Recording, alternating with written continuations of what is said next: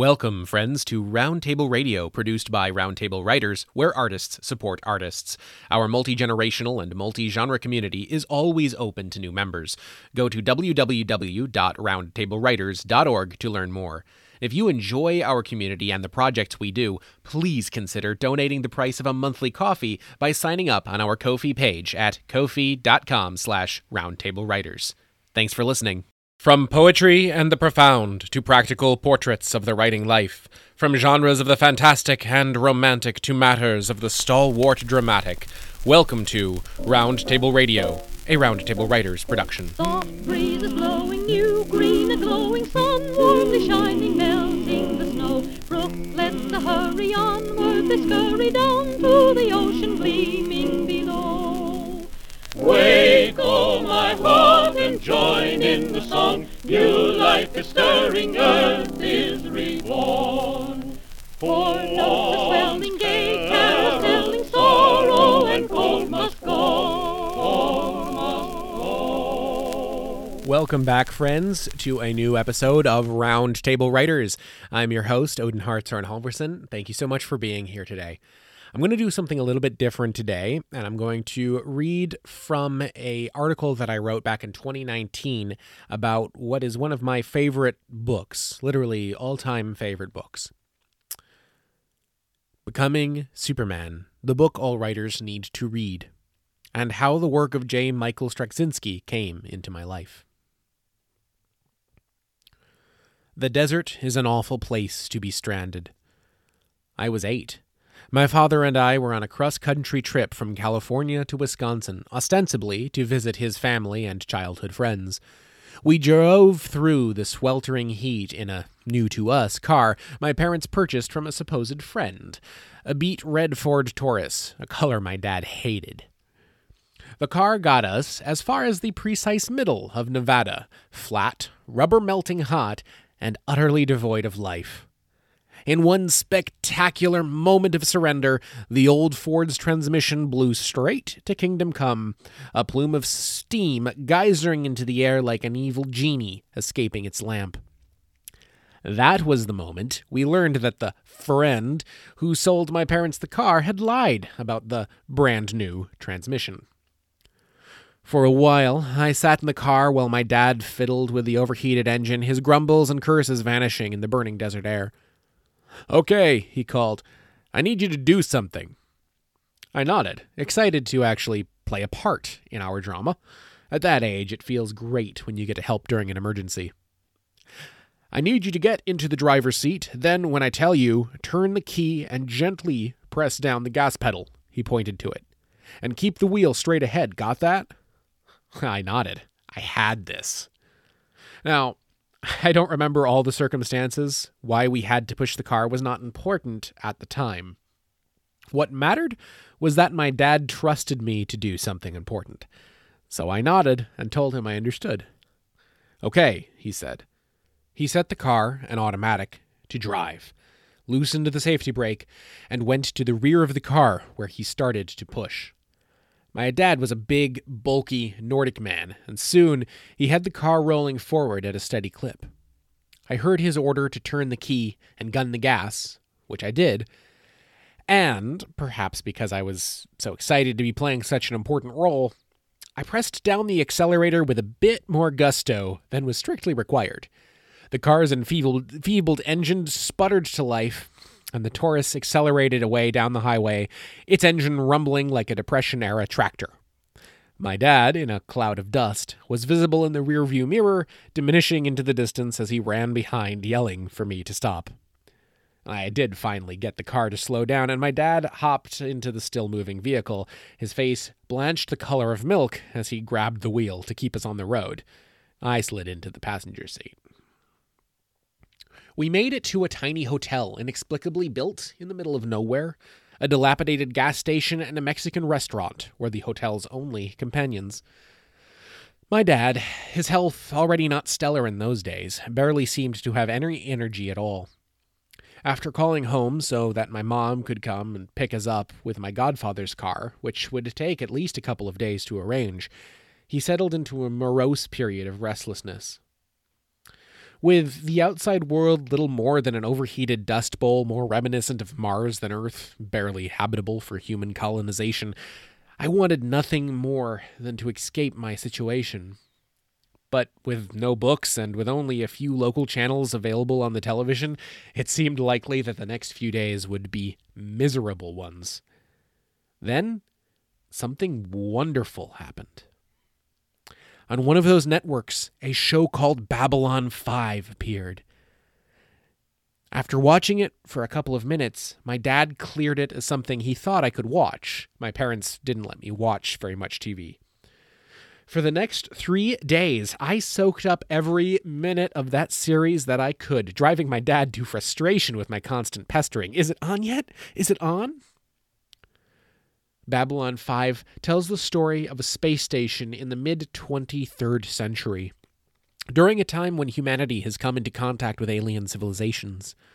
Built in neutral territory outside the jurisdiction of the various interstellar governments, the titular station acts as a center for peaceful, diplomatic relations between cultures and governments, a sort of galactic United Nations center where the races of the galaxy can work out their differences peacefully brilliant science fiction, but also so much more. Designed to run as a five year story with interwoven subplots, character arcs which defied the traditional norm of televised dramatic series, high drama, and witty humor, this show had it all. It was the very first of its kind, a series which literally created the template we now take for granted as the hallmark of the television drama.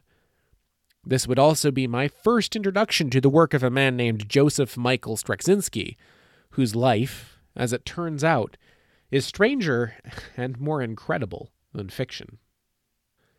In July 2019, Straczynski released his memoir.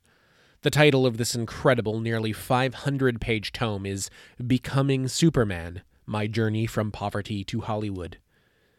From start to finish, in the midst of my otherwise very busy life, it took me just four days to read cover to cover, and I paced myself, anxious not to finish it too quickly, yet unable to let it rest untouched for very long. It tells the story of his dark and twisted childhood experiences, his intense and sometimes violent family, and the long road of his professional writing career, with all the murky pitfalls and the golden heights that it contained. It is an incredibly earnest book, witty in Straczynski's convivial manner and powerful for its raw sincerity. Uh, he's a masterful writer, and Straczynski weaves multiple lines of thought through the book, offering the dramatic and the quiet moments of his life in an utterly captivating manner. Straczynski grew up in conditions so squalid that the term poverty hardly does it justice, and his memoir refuses to shy away from those hard realities. Abuse, both psychological and physical, as well as dark, even horrific family mysteries, permeate the pages of this memoir. They paint the picture of an adolescence fraught with hardship and sometimes outright danger. Well, my childhood never suffered under the sort of abuse which marked Straczynski's. I, too, experienced poverty and homelessness, especially a few years after my trip into the desert, when, due to the machinations of an evil landlord and an awful realty company, we were forced into homelessness. During those years, the incredible stories produced by Straczynski in both Babylon 5 and in his many graphic novels provided me with something to believe in when it seemed the whole world was falling to pieces.